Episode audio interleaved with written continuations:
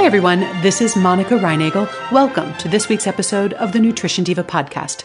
We're talking about vegan cuisine this week, but with a special focus on non vegans. Although vegans may be relatively few in number, everyone, even meat eaters, should have a few good vegan recipes in their repertoire.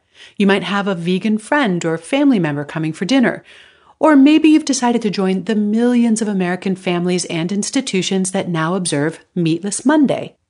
Or maybe you're following Mark Bittman's advice and eating vegan for breakfast and lunch. Fortunately, vegan cooking is not as daunting as you might think. First, what do and don't vegans eat? Unlike vegetarians who may eat eggs and dairy products, vegans do not eat any animal products whatsoever. So that means meat, poultry, and fish, also eggs, dairy, and even honey. Now, full time vegans and vegan restaurants often make extensive use of what I think of as analogs, vegan versions of non vegan foods.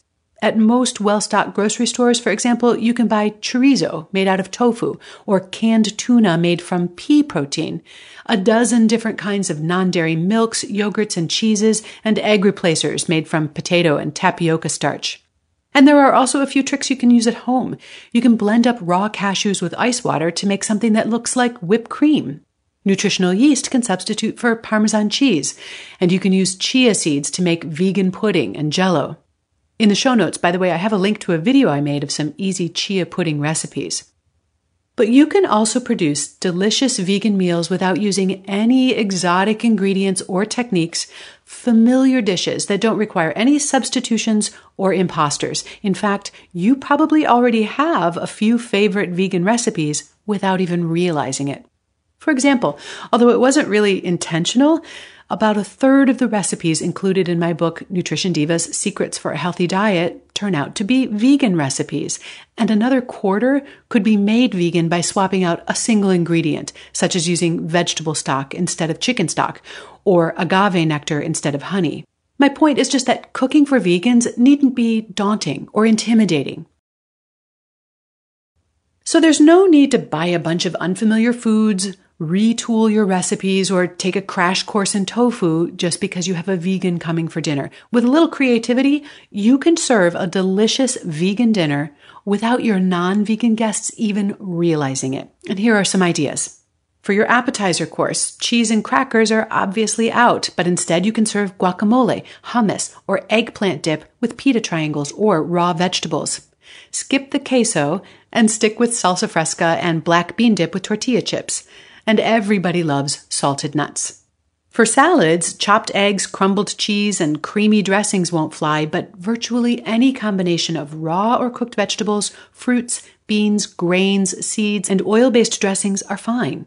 How about roasted beets and watercress with toasted sunflower seeds and a citrus vinaigrette? Or butter lettuce, steamed asparagus, and chopped hazelnuts drizzled with lemon juice and olive oil. Or how about arugula, shaved fennel, and pomegranate seeds with a pomegranate and walnut oil dressing? See how easy this is? In the show notes, which are at nutritiondiva.quickanddirtytips.com, you'll also find a link to my Asian style broccoli salad. And you can make that vegan simply by substituting a pinch of sugar for the honey.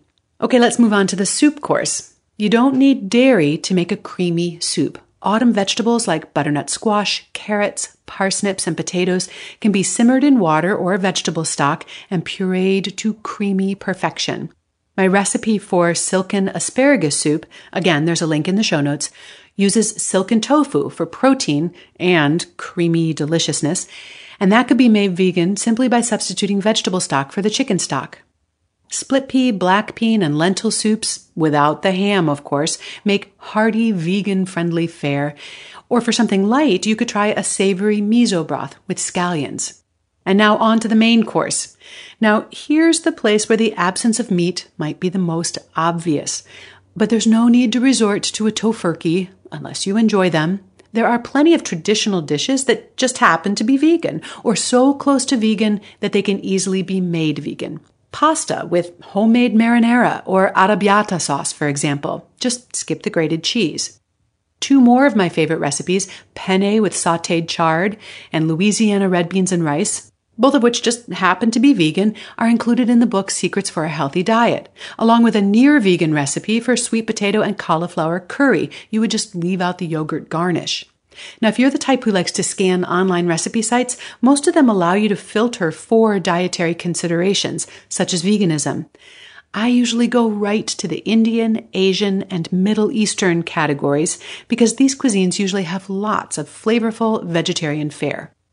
Okay, it's time for dessert. Now, cheesecake, ice cream, and creme brulee are not going to figure into a vegan menu, but one of my favorite desserts will a decorative platter of dried and fresh fruits, nuts in the shell, candied ginger, and dark chocolate. Or try my recipe for cocoa chia pudding. There's a link in the show notes.